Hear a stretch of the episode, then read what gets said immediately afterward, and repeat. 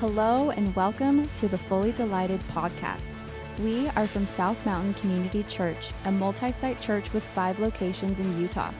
Each week, we will be hearing from our lead pastor, Paul Roby, and others as we explore what it means to be fully delighted in God and how we help as many people as possible experience this at SMCC.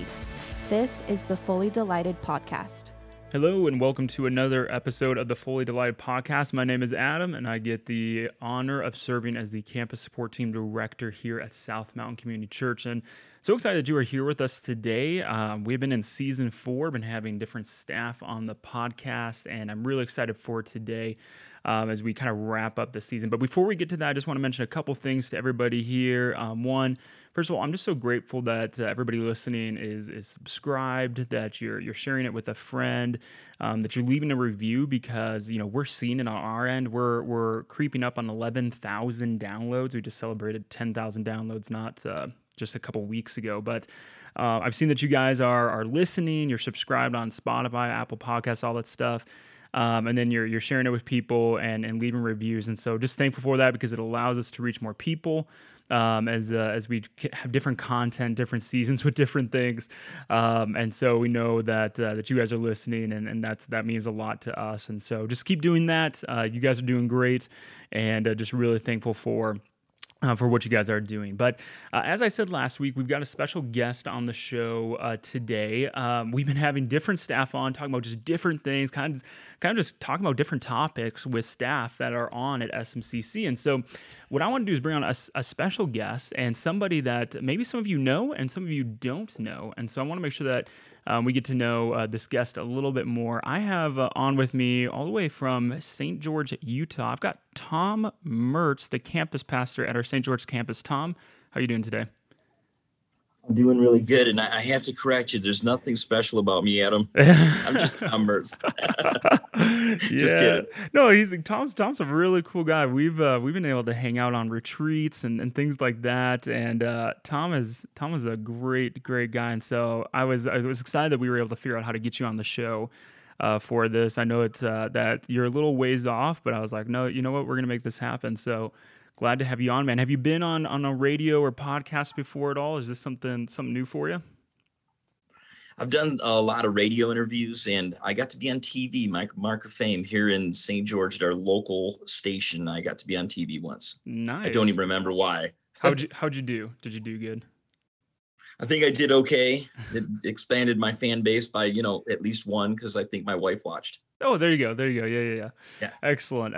Well, like I was saying to our listeners, so, we are one church in many locations. We've got a campus in St. George, Utah, which I need to visit more. Tom, I've lived in Utah for 4 years. I've come down, sometimes, but I still have not been to, believe it or not, any of the state parks down there, not Zion, not any of those. So I gotta make more trips down there. I'm always afraid it's going to be too hot. That's my greatest fear. I don't do the heat well. Well, that's a very real fear, but I can assure you some of the parks that are at higher elevations, they tend to be cooler. And even Zion, you can find a place to jump into the shade. So on a 104 day, you can go cool off in the water or jump behind a rock and get out of the sun. Okay, sounds good. I still got to do that. But anyways, so, I always talk with Pastor Eric about just, different guests that we have on and what to talk about. And Tom, I want to get to know you more. I want our listeners to get to know you more.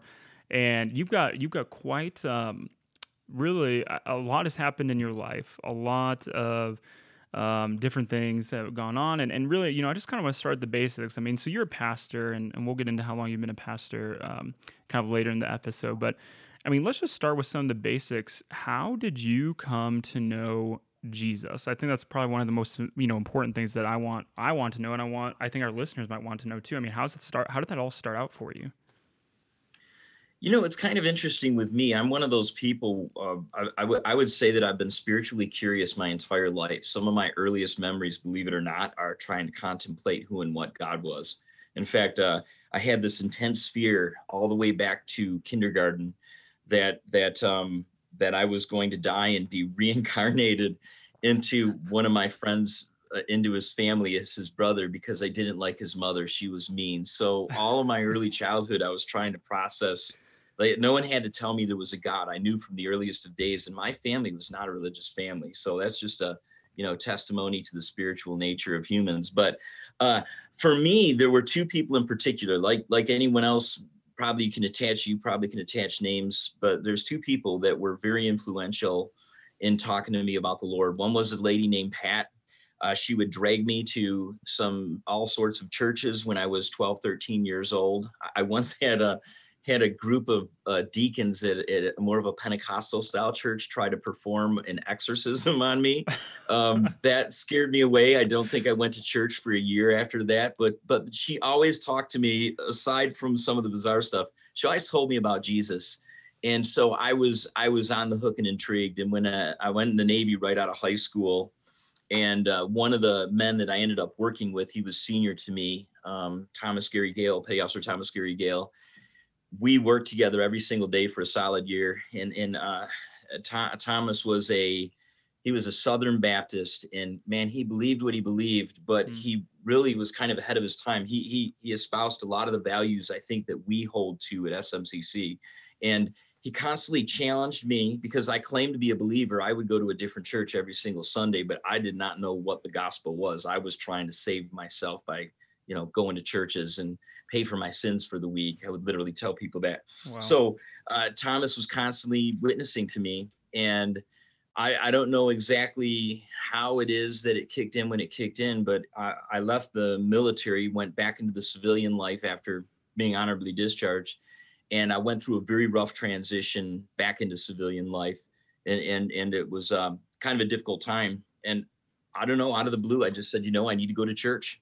I think a girl told me that. She said, you need to go to church. So I looked up this church, and it was a Baptist church in Sterling Heights, Michigan. And all I know is that I had prayed like the old sinner's prayer, you know, the God's simple plan of salvation, the gospel tract, probably one of the most non-simple gospel tracts that's ever been written. But I read that thing every single day, and I would religiously pray that prayer on the back without any meaning behind it. But on November 4th of 1989, something was really changed inside of my heart. And I remember as I was driving to this church for their evening service, I didn't make it to the morning service. As I was driving to that church, I began just praying. And I told God, I said, you know, what I'm doing is not working. So, you know, I'm giving you all of me, and I'm accepting all of you. So whatever that entails for my life, you have 100% of me from this moment forward. And that just overnight, my life absolutely began to transform. So it was the coolest thing. But that's what I call my moment of faith, where I think I really, truly crossed that line of faith, even if I couldn't quite understand it exactly at the time. Yeah. Absolutely. And there's, you know, I think for a lot of people, there's a process, and that's one of our values. I didn't even mean to do that, but there's a process in which God changes us from the inside out. And that's kind of, you know, maybe the start for you and continued on. So give us a little bit more. So, I mean, you were in the Navy, trying to figure out kind of faith and religion, you know, trying to figure things out. What was kind of like your young adult life? You know, give us some backstory on that. So I was pretty good at sinning. and whatever expertise I lacked, the military honed into me. You know, you don't have to, it's not hard to convince me at the time that my life was seriously lacking. And, you know, aside from the fact that I just knew there was a God. I mean, like I said, all of my life, I knew there was a God. There was also something very troubling within me, because I knew no matter how much I tried to convince others that I was okay with God, I knew I wasn't okay with God. I couldn't explain it to you, but there was just this, you know, I wouldn't say a constant sense of dread, but there was certainly a very deep concern in my life. And so the more I felt inadequate, the more I tried to perform. You know, I would try, like I seriously tried, but I was horrible at trying to be a Christian when I wasn't a Christian. You know, I wasn't good at spirituality. You know, the idea of self-salvation, I guess that's what I was getting at. I was trying to save myself throughout those years, but I was horrible at it. So, but you know, you can't save yourself anyway. That was the hardest hurdle for me to overcome. So that's kind of where I was. And I think one of the really big eye openers for me is when I was in the Navy, I was involved in combat, and my ship was engaged by an enemy force, and we came very close to, buying the farm, as they might say. So I began seriously contemplating, my pending mortality. And so that moment, that was April 18th, 1988, man, that was just that was like a stake in the ground kind of moment, where from that moment forward, I couldn't live under the pretense that someone else is going to die. It's not going to be me. So I lived with that fear, just solidly driven home, like someday you're going to die and you are going to stand before God. And that was a big driving factor. Wow. And you were, at that time, you were young, right? How old were you at that time? 19. Wow. So for a 19-year-old to start really, that's a big, life experience for you at 19 years old to really be thinking, this could be my last day here on earth, possibly. So that had you start contemplating a lot with faith and with spirituality. So, wow, that's crazy. And then kind of go on, so I know you went to college eventually. Am I right? You went to school. What prompted you to kind of go that route, or to do that? To go from the Navy. Did you take a break in between, or what did that look like? So when I got out of the Navy, I got a job working at a company in Madison Heights, Michigan, that was very highly technology based. A lot of engineering involved, and they built machinery that was installed in like the big three, GM, Chrysler, Ford, and places like that. And I just was absolutely astonished at machinery. So I made a decision in the first few months after I got out of the Navy that I wanted to be an electrical engineer. So I began the process. I started taking college classes, pre-engineering classes, and at I believe it was Macomb Community College in Macomb County, Michigan, and really discovered I loved education. I was a horrible student in high school, but I really did have the ability to learn, and I was acing, pre-engineering math classes and stuff. Wow. So I was more than happy to go that route. But I don't remember exactly where the shift came, but it was pretty early on in, college career, that the idea, I'm a new believer, and the idea started popping up in my mind, just this idea that I could be a pastor. And I thought, absolutely not. I thought, if you can't do anything else in the world, God calls you to be a pastor or something like that. That was my mindset at the time. Like, I'm going to be somebody. I'm going to be an engineer. And but I just couldn't shake it. For me, it just, this idea, it just became a nagging idea. It never went away, night or day. And so I finally just made a decision after literally 9 months of agonizing, with just this internal turmoil about being a pastor. I finally just said, I'm going to do it. And we just happened to have a Bible college, a Baptist Bible college, about 40 miles from where I lived. And so talked to my pastor at the time, and got enrolled and started classes over there, and shifted all my credits I had a lot of credits from military time, and then also from Macomb Community College. So I began my training in the ministry. Wow. Yeah, it's interesting, Tom. I don't know if you ever got this. So I don't get it as much anymore, but people will come to find out what I do, and I've picked up, sometimes their idea is, well, if you're a pastor, either the question I get a lot is, so your dad must have been a pastor, right? Like, it must be like the quote the family business. Or people think like, well, you couldn't really do anything else. You weren't really good at anything else. Just being a pastor, like you just might have just dropped into that. But yeah, for you, just trying to think, man, you kind of knew in your faith, and then just couldn't get away with that feeling of like, what if I could help people know who Jesus is as a profession, I guess is what you could say, as a vocation. But that's great. That's awesome to know, man. Yeah, and I've never even thought of it as a feeling. I've always said it's more like a fact. It just, call it what it is, but can be, ate some garlic post toasties for breakfast and couldn't shake the heartburn. But there was just like this fact in the back of my mind that I couldn't get around. And it was centered around me being in the ministry as a pastor. Yeah. So, excellent. Wow. So let's kind of fast forward a little bit. So, people, and I know this, and we kind of heard from your story. So you're from Michigan. Is that right? That's what you would say, right? Yes. Yeah. I was born in Detroit. Ooh, in man. The city. My claim. Wow. Second claim to fame. Yeah, yeah. So now, like, full circle, how did you end up in Utah and St. George? I mean, where does that all come from?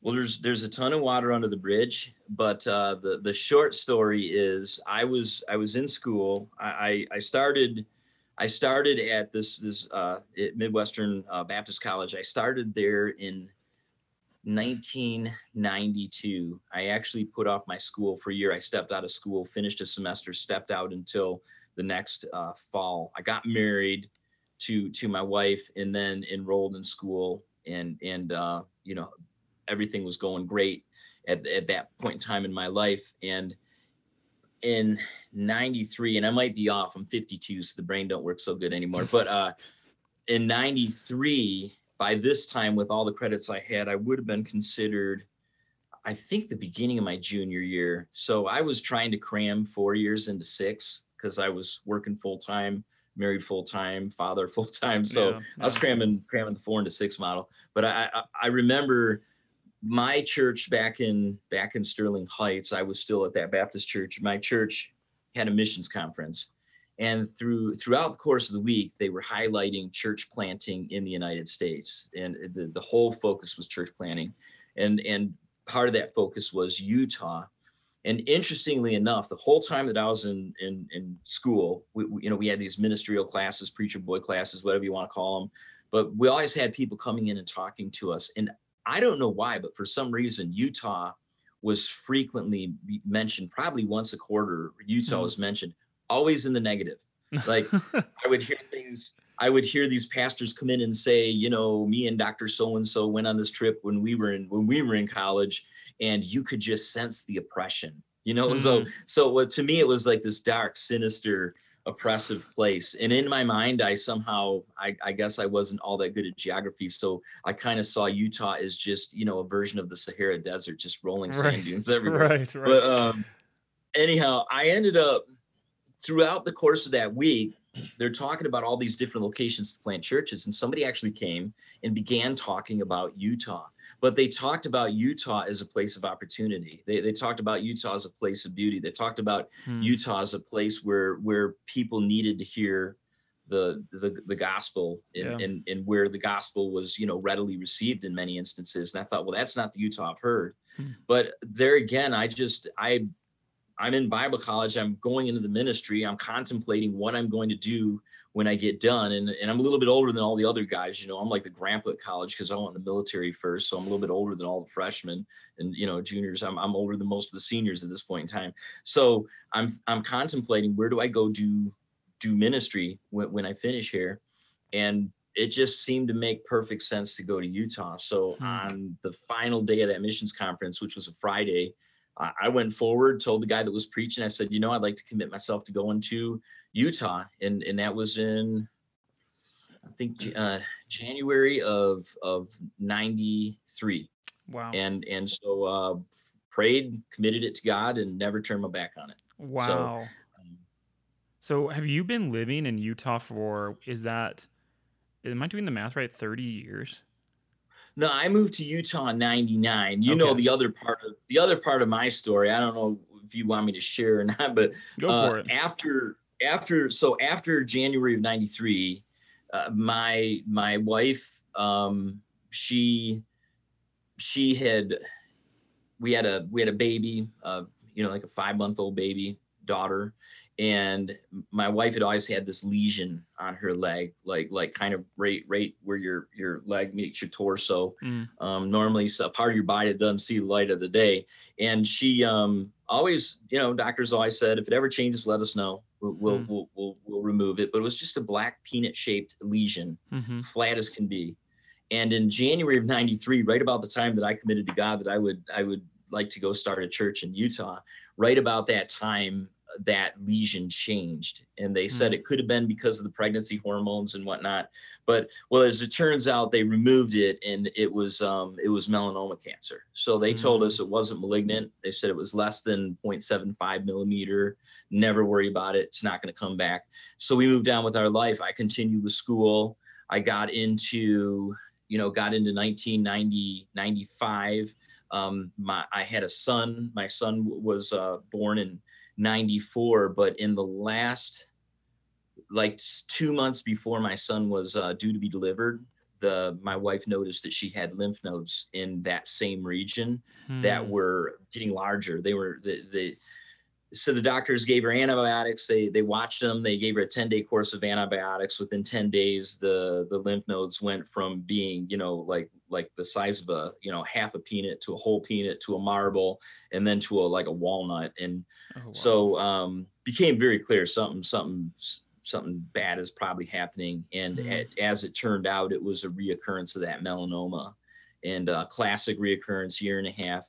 And so they went ahead and induced labor for my son, because the cancer cannot attack my son, but it can attack the support structure. Sure. So she had a very aggressive form of malignant melanoma, stage 4, and they did everything they could to remove it and give her comfort. But the writing was on the wall. There was there's no cure. There was no coming back from that unless God did a miracle, which we certainly prayed for. And She passed away in January of 95.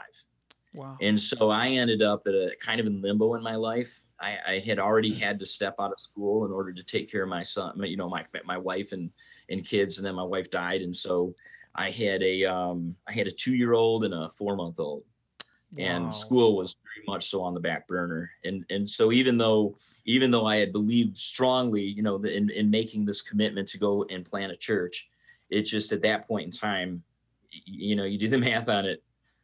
Yeah. That's the furthest thing from your concern. Yeah. And so I went through a period of time of just, mere survival. And I didn't get the support I was promised from my church. And I actually found out, and I don't say that negatively, because I think I understand it now. A lot of times people make promises when someone's passing away, but they feel so uncomfortable in the aftermath of it. It's really easy to say to, a woman who's dying, we're going to help your husband. But then I just noticed right away, people did not feel comfortable around me. And even in my church, we had we didn't have small groups, but we had big groups. So we had the young adult. Yeah. And I would go to this young adult group on Sunday morning, and it just, I was like a pariah, like Pigpen. Nobody wanted to be near me. So wow. Very early on, after my wife died, I started hanging out with the college and career class, because college people to this day, they're chill. They're like, hey, whatever, man, hang out with us. Yeah. And then I got these babies too, and they're getting passed around like kittens at a pet store, So everybody's, on one hand, they're really sad, but on the other hand, these cute little babies. And so I found acceptance in this group. I started hanging out with a college and career class. And eventually, through that class, I met Amy, who is my wife. Mm-hmm. We met and we actually we just celebrated our 25th anniversary, but we kind of went back to the scene of the crime. Because in June of 95, we did a mission trip. That group did a mission trip. So I dumped my kids off on, I don't remember who at this time, but I dumped them off on somebody for a whole week and went to Mexico City. Wow. And, it's kind of the Baptist way. So the girls over here, the guys are over here, and intermingling only there. Yep. But as we went sightseeing, I always somehow ended up getting paired up with Amy. Hmm. And that was really soon after my wife died. So I wasn't even looking to date. Yeah. But it was really good to have this friend. And I got my wallet stolen on the subway going into Mexico City, and Amy ended up fronting me money for the rest of the trip. Really? So it's kind of funny. Yeah, it's really. And so we just had our 25th anniversary, and we went back to the scene of the crime. So we actually, Amy and I, spent 3 days in Mexico City, and then went on to Puerto Vallarta as our celebration. But by the end of that summer, Amy and I were, we were dating, getting to know each other better, dating a little bit. A lot of people thought, oh, it's too early. Some people like, why'd you wait 9 months? You got 2 kids, they need a mother. But we just got to know each other and started dating. And, you know, before too long, we got engaged. And once we got married, you know, I had to go back to the idea of finishing school, sure, which I did. We moved down south. I went to a university down south as a transient student, finished school. And I never told Amy about going to Utah. That was the funny thing. And a lot of stuff in my life happens during, you know, during sermons, like somebody's preaching and you're like, thought comes to your mind, like, yeah, maybe I should consider that. One day, this guy from Arizona preached a message on the need for church planters in the southwestern United States. And man, it's like everything just came flooding back. Sure. And I after that, I kept to myself for a few days. And then another pastor came in at this university and, to the preacher boy class, said pretty much very similar things. And then another guy came in and he preached a sermon on how God gives you a vision, destroys your vision, but then he resurrects the vision so that what you accomplish is of him and not of yourself. And by that time I was totally leaning in. So I called Amy and I said, hey, like, this is payphone day. So Google that if you don't know what a payphone is. But so I called her between classes, because at this university, you'd have to go see the dean of men if you showed up late. It was one of those kind of places. Yeah, so yeah. I called really quick and I told Amy, I'm like, 93, Matt Recker preaching, commit to God, go out west, start a church. What do you think about that? Utah. It's like pretty, and I got to go by, hung up the phone. Well, when I came home that day, because I had to work too, so I went to school full time, then I went to work, you know, for an 8-hour shift. And when I got home later that day, Amy had gone to the library and she had, I'm not kidding you, Adam, she must have had 100 books laid out, all on the southwestern United States. Whoa. and the majority of them on Utah. So long story short, she was leaning in, I was leaning in, and it's just one of those things where God just opened a door. Like, we were feeling discomforted. I had already started seminary classes. I was taking classes. I could have continued doing that, but just felt so uncomfortable, you know, like the nest was just, you know, poking you everywhere. And we felt like it was time to move on. And yeah, no sooner than we said, let's explore this, it's just one door after another, after another, after another opened up. Wow. And that was 96 into 97. And by the end of summer 1997, we were raising resources financially to be able to come out here and start a church. But we moved here. That's the long answer. We moved here in 99. So June 30th of 1999. Wow. So there's so much there. And if you don't mind, I kind of want to rewind just a little bit, because we kind of went over a lot. There's a lot there. I mean, I think for some of our listeners, you know, they could be wondering themselves, you know, for a guy who's new to faith, for a guy that's human, obviously, you say, okay, so I'm going to go to Utah, and eventually that, you know, that kind of comes to fruition, and now you're here, but you know, not long after that, you know, your wife has this terminal cancer, and I mean, for you, did that come into your life of like, man, did I make the wrong choice? Did I make God, you know, angry? Is there something in my life that I'm doing? Like, did any of those kind of, you know, somewhat religious thoughts come back into your mind, or were you like, no, like, I know, you know, that this is not related to that? I mean, take me through that. That's a big thing to go through. You know, for one thing, I'm a firm believer, like, I've had a lot of people say to me, Adam, like, I don't know how you went through that, because I could have never done it. And, you know, I don't know, maybe it sounds a little cliched. I don't mean it that way or dismissively when people say that. But the thought that comes to my mind is, I don't think anybody has that strength. I think there's things in life when, you know, what we believe, it's a lie when people say God will never give you more than you can handle. Sure. But I can tell you for a fact, God gives you more than you can handle. But he doesn't give you more than he can handle. And I had that mentality going into this. And today, like, I don't think I have the strength to go through something like that today. Not like I'm volunteering, but I think God gives you what you need in the moment. It's part of his grace. God can grace you with his strength to endure. What really helped me is I had a really solid foundation of theology that I was building underneath me.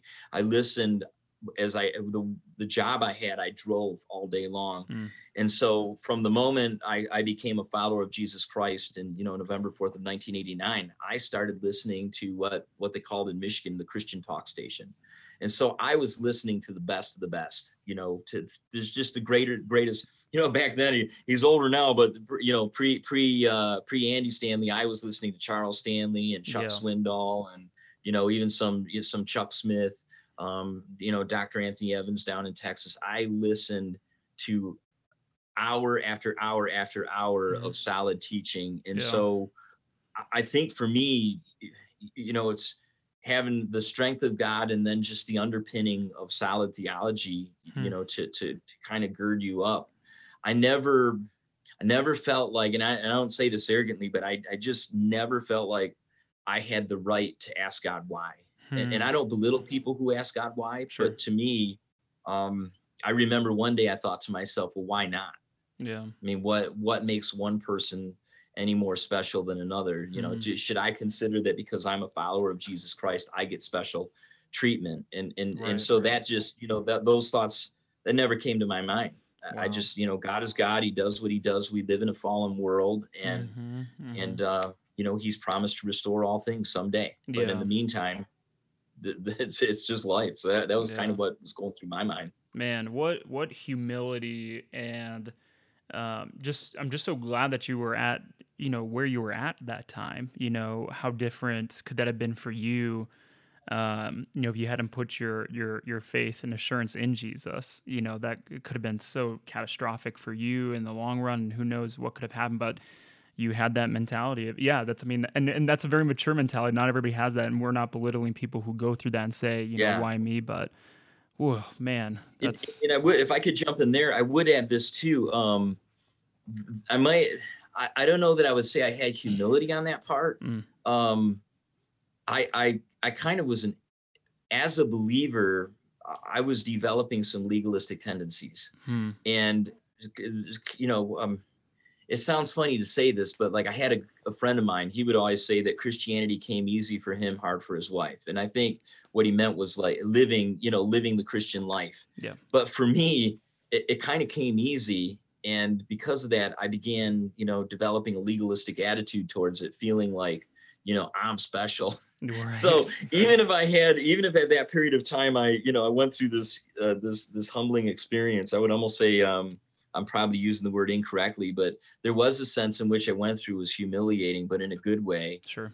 Because it took me down quite a few notches. It really, truly did. It tore me down and God reconstructed me through it. And I would not have the ability, I think, to empathetically connect with people and teach like I do today. Cause that, if I have a gift, if I, listen to what people say, when I teach, people say it's like you're having a conversation with me, like you understand me, you've been where I've been. And that to me is the direct connection to the experiences that I had. Yeah. So I was by no means any kind of a superhero. Right. I just had this idea that God's going to do what God's going to do. But I had a lot to learn in the process too. Wow. Well, hey, thank you for sharing that with us. I know that's probably not something that's always easy to talk about, but I think our listeners appreciate that openness and vulnerability into that part of your life. So thank you for sharing that. So let's kind of go back now. So to 1999, you said basically. So did you guys have an organization you were working with, or like what? How do you just pick up and move to a new place and just say, hey, we're gonna plant a church here? So we did it the way the independent Baptists do it throughout the Midwest. We signed up with the mission board, and we went out under Open Door Baptist Missions. I traveled to, I don't even know, close to 100 churches over a year and a half. Oh, every single week, we were packing everything up in the van and driving somewhere. And I tried to set it up regionally. So we were all over the Eastern Seaboard, and then down south, and then also made it out to Colorado. I think once even California, but I'm not sure. It was very, very blurry, lots of driving. But we had to raise our own support. So when we arrived here in 1999, we had just enough monthly support to keep us above, keep us fed and bills paid, and a little bit of money to eventually put towards ministry. Wow. And that's what we did. And you started, and did you start in St. George? Is that where that started, or? Yeah, I did a 2-year internship at a church across town with the pastor who actually spoke at that missions conference. That was one of the doors that opened up. So I got an opportunity to, you know, not just, you know, jump in, you know, close on, so to speak, into the deep waters of Utah ministry. I got a chance to see it. Nice. And to, you know, to learn from it, to learn some things to do, learn some things not to do. Yeah. But we did that for a period of almost 2 years. And it was all agreed upon ahead of time. We ended up our plan was to start sometime at the 2-year mark to start a church here in St. George. Wow. Which we did in November of the first Sunday of November of 2001, yeah. Which was very early post 9/11. Yes. Really interesting time to be sticking your toes in the water now, trying to start a church. Yeah, I was just talking to somebody the other day. Now, when 9/11 happened, it's not embarrassing to say, but I was 9 years old when that happened, so I was young. But I remember, you know, there was so much uncertainty. I remember on the news for months afterwards was all they could talk about, you know, was that event. I remember my parents just before 9/11 bought a house and were trying to sell their house. And I remember my dad being stressed out, like, is the market going to crash? You know, we're going to be stuck with 2 mortgages, you know. So all that time is very uncertain, you know, starting November of 2001. And so what did that look like? And were there many other churches in St. George at the time, or what did the landscape kind of look like there? You know, it seemed like there were a handful of churches trying to get planted. And, you know, that's just, I didn't know at the time how difficult that is, but yeah. But I've come to realize since then that a lot of churches that have tried to start here, they end up closing their doors. Right. So where did you start? Like when you met, where did you first start meeting as a church? We first started meeting at Sandstone Elementary School. Okay. I had a very difficult time finding anyone that would allow us to use their space. Sure. So we couldn't even get local principals from schools to return a phone call to us. Wow. But the principal of Sandstone Elementary School, I called him up and explained what we were doing, and he said, "Why don't you come down here and meet with me?" So I went down to the school and told him what we were looking for, and he said, "I would love to partner with you in that." And he opened up their their auditorium in the hallways. It's all we had: auditorium, the hallway, and access to the bathrooms. You know, so I love hearing that, because I think, Tom, people can look at, you know, maybe there's people that have started attending SMCC just within the last couple of years, and they look and they go, man, I go to St. George and what a beautiful facility you guys have. Or maybe they go to one of our other campuses, maybe like Draper or South Jordan, whoever, and they're just like, oh, this building's fantastic. It's so nice. But there's humble beginnings for churches. I mean, just, you don't even have a permanent space to meet. I mean, that's where it starts a lot of the time. It was like I've always said to people, I think the success of St. George has very little to do with me. You know, where we are now as a campus has very little to do with me and everything to do with God. I think God just determined that this was going to happen. Sure. I just firmly believe that, because we have always had multiple mitigating factors against our success. And even that original setting, you got this big auditorium and you can split it in half, but we have no commitment of people other than my family to our very first service. Oh, man. And so I'm trying to figure out how to set this up, because I'm not living under any pretense that, you know, 200 people are going to show up for our first service. Right. We were doing the parachute plant. That's what they call it. A husband and wife, a Bible, and you jump out of the airplane, land in a town, and start a church with your family. You know, so we had 14 people in the first service, but how do you position 14 people so they don't feel like they're in a, I don't know, like 100 by 60 foot room? Yes, I know what you're saying. It's got a 30-foot tall ceiling. Yeah. So we ended up putting everything tucked way into the corner, and they only charged us $30 a Sunday. That's all they charged us. That's nice. So we had the resources to do this, and I had eventually built a little 8x8 stage that we would put together and take apart every Sunday. But our music was run off a CD player. Our sound system was initially my radio, and then the principal gave us access to their sound system, and we were able to put a microphone in, which would then echo because it went to speakers on both sides of that. Oh yeah, the big auditorium. But, wow. Yeah, and in our nursery, we didn't really have a nursery. We had young kids. If you were, a toddler up to whatever age, you were out in the hallway with Amy. My wife led that, and not that we had too many kids, but yeah. That's how we began. So from humble beginnings of, coming in, getting some mentorship and figuring things out there, into a school. And then I know that you guys eventually, if I'm recalling correctly, you guys eventually moved in. Was it, I don't know if a warehouse is the right room, or was it, what was the next space you guys kind of moved into as you grew? So we started in 2001.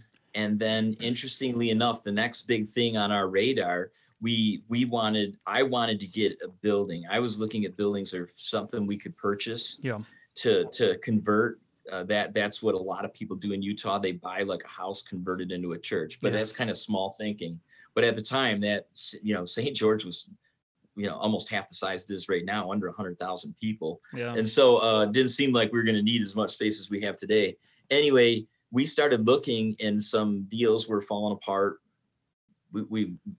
I didn't even know if we'd get a loan, but we were trying. And then interestingly enough, we found this land. We found 5 acres of land, and it was out in the direction at the time, the sticks, but it was the direction that everything was going to be growing. Yeah. And so being that we couldn't find something to a place to move into or something to build, we went ahead and we bought this land because everything else had fallen through. Figured, well, we'll just keep setting up and taking down over at the elementary school.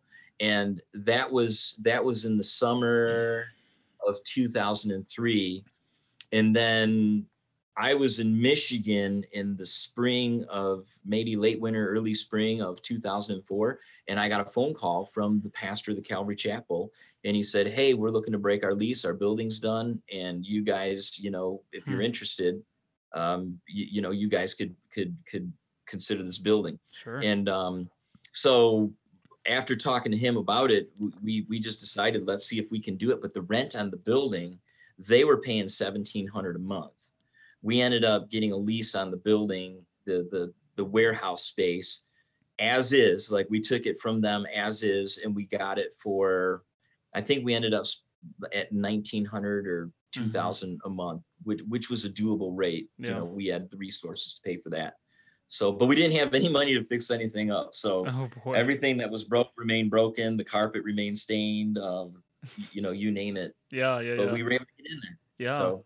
And at that time, what did this, and remind me of the name of this church plant again. I don't recall. So when we first started, and we're coming up on 20 years this November, when we first started, we called it Desert Springs Baptist Church. Okay. I'm classically trained Baptist preacher. My first church I attended was a Baptist church. Yeah. After I became a believer, so we started what we knew. Yeah. And so now, I'm just trying to, want to understand this. And again, listeners, I don't even know all this, so I'm trying to, kind of glean from this as well. So now you're in a warehouse. You're kind of rolling here, and then where's the connection to South Mountain Community Church and to Paul Roby, our lead pastor? Like, where does that all come into play? No sooner than we started the church, I started to kind of break with the only way of ministry I've ever known, which was that, just a little bit more, I would say, the legalistic side of things. And when I started the church, it was relatively easy. People just came, not in droves, but they were coming, they were giving. We had financial resources, and we weren't in any way hurting, but we weren't reaching people like I wanted to. I had this idea, we're going to come to Utah and we're going to reach indigenous population. And it just seemed to me like that wasn't happening. Mm. And we had some bizarre, like, I came to realize, like, if you don't provide as a pastor, if you don't provide vision, people fill in the blank themselves. Sure. And for whatever reason, in the Baptist movement that I came from, nobody really talked mission, vision, values. They talked Great Commission. That was it. Right. And so I didn't really cast much vision for anything other than just, you know, running weekly services and preaching and fellowshipping and trying to reach out to some degree. But I got disenfranchised, increasingly so. Mm-hmm. And some of it had to do with just the past and the legalism. That led to some changes. We quickly dropped the name Baptist. When we moved into the building, we never called ourselves Baptist again. We became Desert Springs Church. But then I started thinking, well, you know, desert, I understand that maybe has a negative connotation. You know, we're the spring and the dry land, and you're kind of judging the land that you're trying to start a church in. And so we dropped the name Desert, and we just became the Springs Church. Gotcha. And at the time that we were the Springs Church is when I really became disenfranchised. We were transitioning into the summer of 2005, and I just did not like the church, and I was the pastor, and I had started it, and I was 100% guilty for what it had become. Sure. And at that time, though, we were doing great. Like, we really were. So I went to a Purpose Driven Church Conference. And when I was at this Purpose Driven Church Conference, to me, it was just like this massive eye-opening moment. And I suddenly realized, to me, I started looking at a church as a computer frame, right? But it needs an operating system. Yeah. And I'm trying to operate on an old version of DOS, but I'm not a programmer, so I don't know how to do it. And I realized I need some kind of an operating system that begins and ends all at once with, you know, mission, vision, and values. And I found that at the Purpose Driven Church Conference. And if you've ever been to those conferences, you know as well as I do, they always tell you, do not go make changes too fast. Mm. In my mind, it's 2005. We laid the keel on this thing, and, you know, not even 4 years ago, like, there's nothing to be concerned about with changes because we haven't been around long enough to develop tradition. That was my mindset. Yeah. And I very quickly realized I was wrong about that. And just the fact that I went to a purpose-driven church conference caused problem. People were circulating, you know, stuff, all sorts of emails, printing them out. And you know how that is. Like, back in that day, you Googled Rick Warren's name. You had to go 10 pages deep before you got to anything good about him. So all this stuff circulating, and long story short, we went through what I call difficult summer of 2005. We had a lot of people leave the church. Hmm. We had an attempted coup. I had a retired preacher, now passed away, who got up and, while I was on vacation to Michigan, he beat on this pulpit, just beat the thing to death with his hand.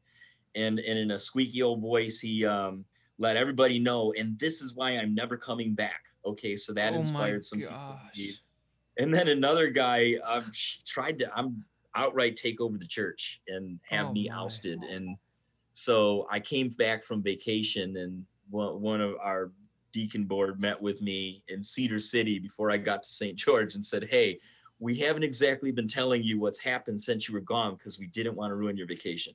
So when I got back at the end of the summer, it became apparent, you know, that the changes that I was doing weren't being received all that well. I will say this: it was naivety and youthfulness, you know, that I think caused me to make the bad decisions and not listen to good wisdom. Sure. You know, the wisdom of don't make changes fast.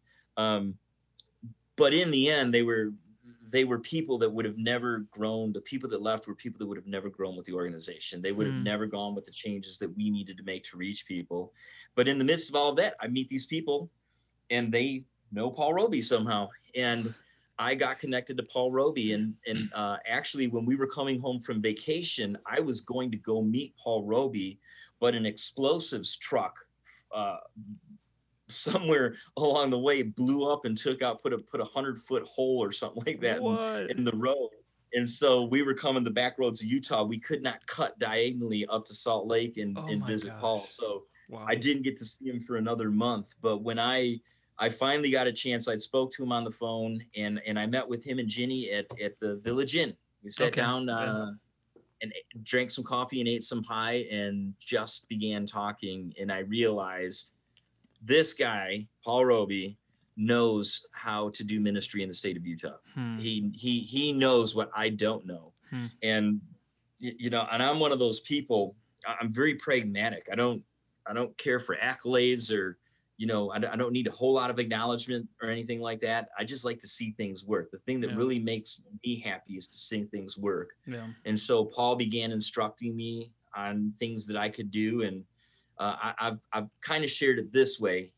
It's like together in the fall of 2005, Paul helped me pound a stake in the ground and we tied off what remained of the church. And then Paul he discipled me. He poured his life into me. And man, the SMCC began pouring resources into St. George when we were just a little church trying to crawl back from a difficult summer. Sure. And that was a turning point. And from that point on, you know, that was 2005. From that point on, it took a while to get momentum, but once we caught the momentum, Adam, it just never went away. Wow, that's so interesting to hear. And then I'm trying to think, when did it officially become a campus of SMCC? I'm not even sure if I know the exact year of that or what time frame since then.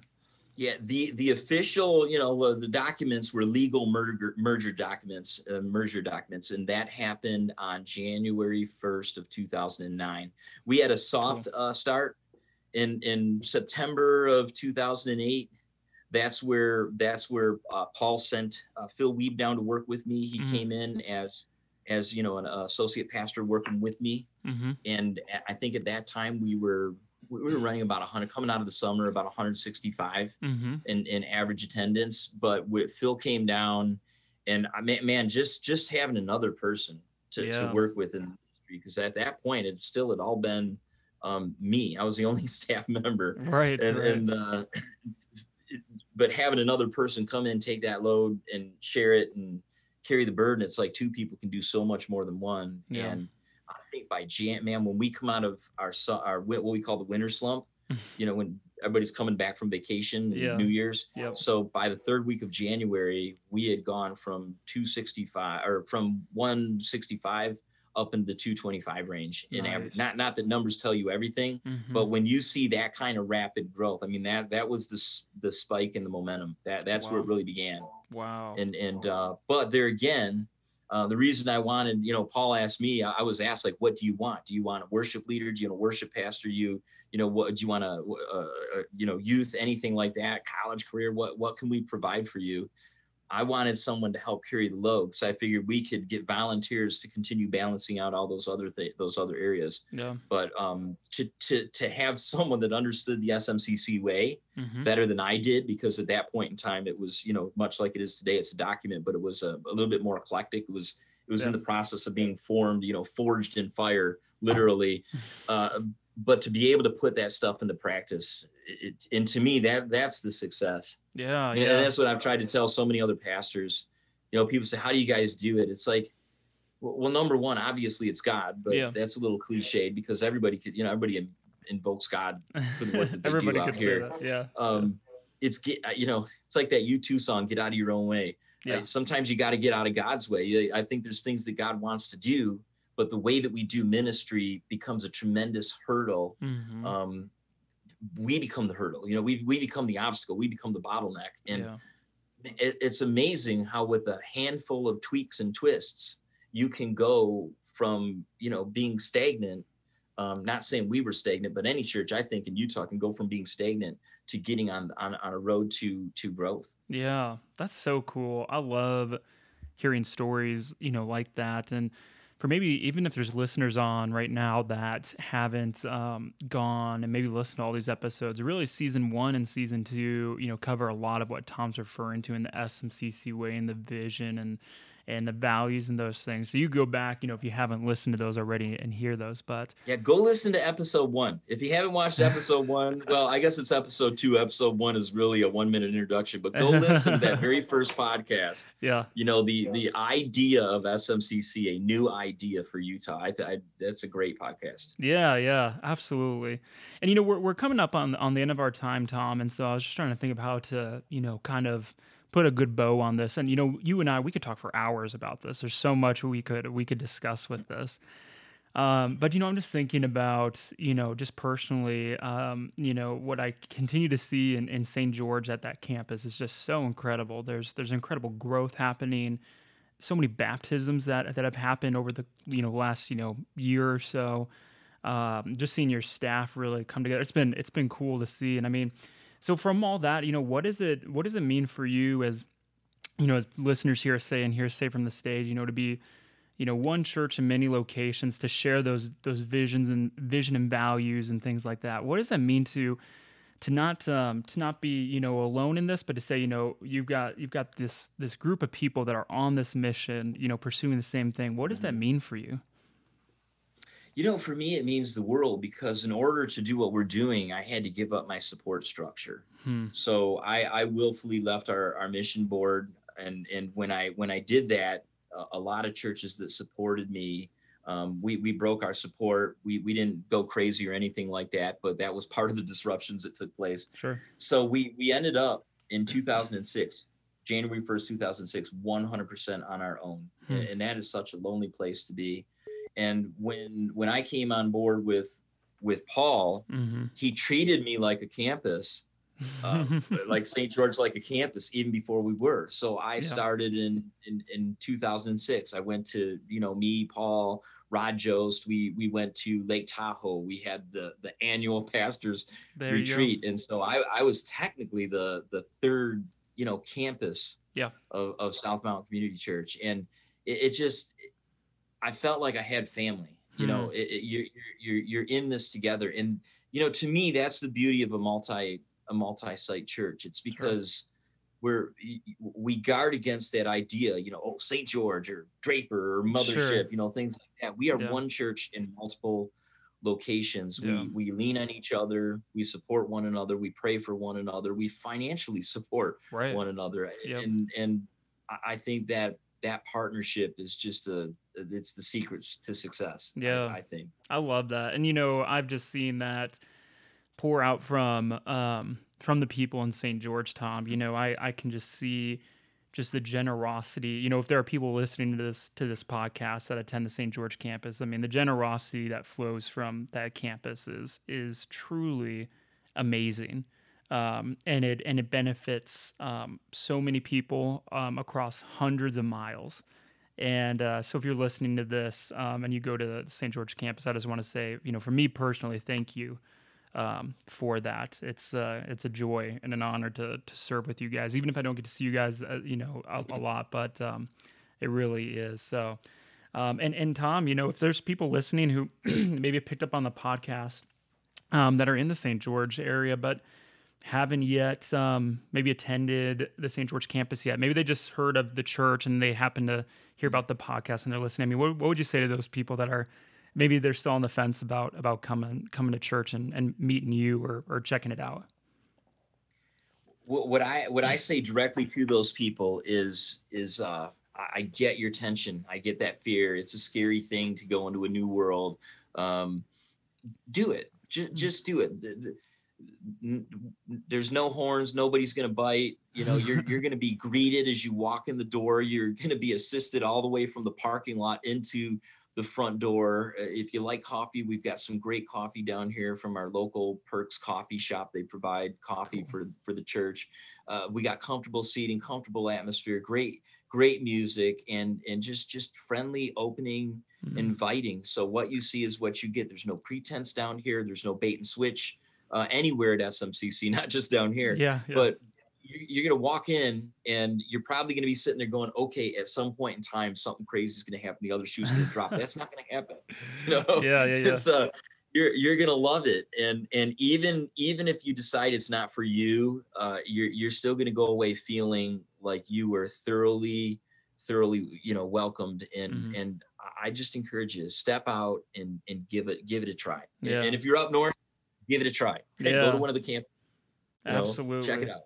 Yeah, and I love that. I mean, it's just that atmosphere that permeates each of our campuses. We honor the process in which God changes people from the inside out, and you can belong before you believe.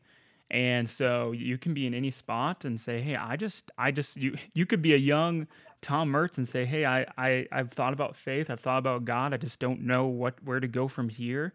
And you would be welcomed, and you could walk away with something that's hopeful and helpful. So we would want that for you. Well, exactly. Tom, I'm so excited we got this time together. Our time is wrapping up here. I appreciate you taking the time out and coming on the show, the podcast, and I'm sure our listeners appreciate it as well. So thank you so much for being on the show, and really appreciate all that you're doing, man. All right, and thank you for inviting me to be on. I enjoyed it. Yeah, absolutely. Well, thanks, Tom. Listeners, just a reminder, this is the end of our season 4. We'll be back on. We're not exactly quite sure when, but we will be back with the season 5. I've been talking with Pastor Eric about that, and excited for that. And just a reminder right now, if you're doing it, if you're driving right now, don't do it. But if you're walking, if you're on the treadmill or something, listen to this, go ahead, take 30 seconds, leave a review, and make sure that you're subscribed to the podcast. That means a lot for us, and it helps us to reach more people. Thank you guys so much, and we'll see you again on the next season. Take care. Thanks again for joining us for the Fully Delighted podcast. If you enjoyed what you heard today, please subscribe, give us a rating, or share with a friend. For more information about SMCC, please visit our website at smccutah.org. Thanks again for trusting us with your time, and we hope to have you back again soon.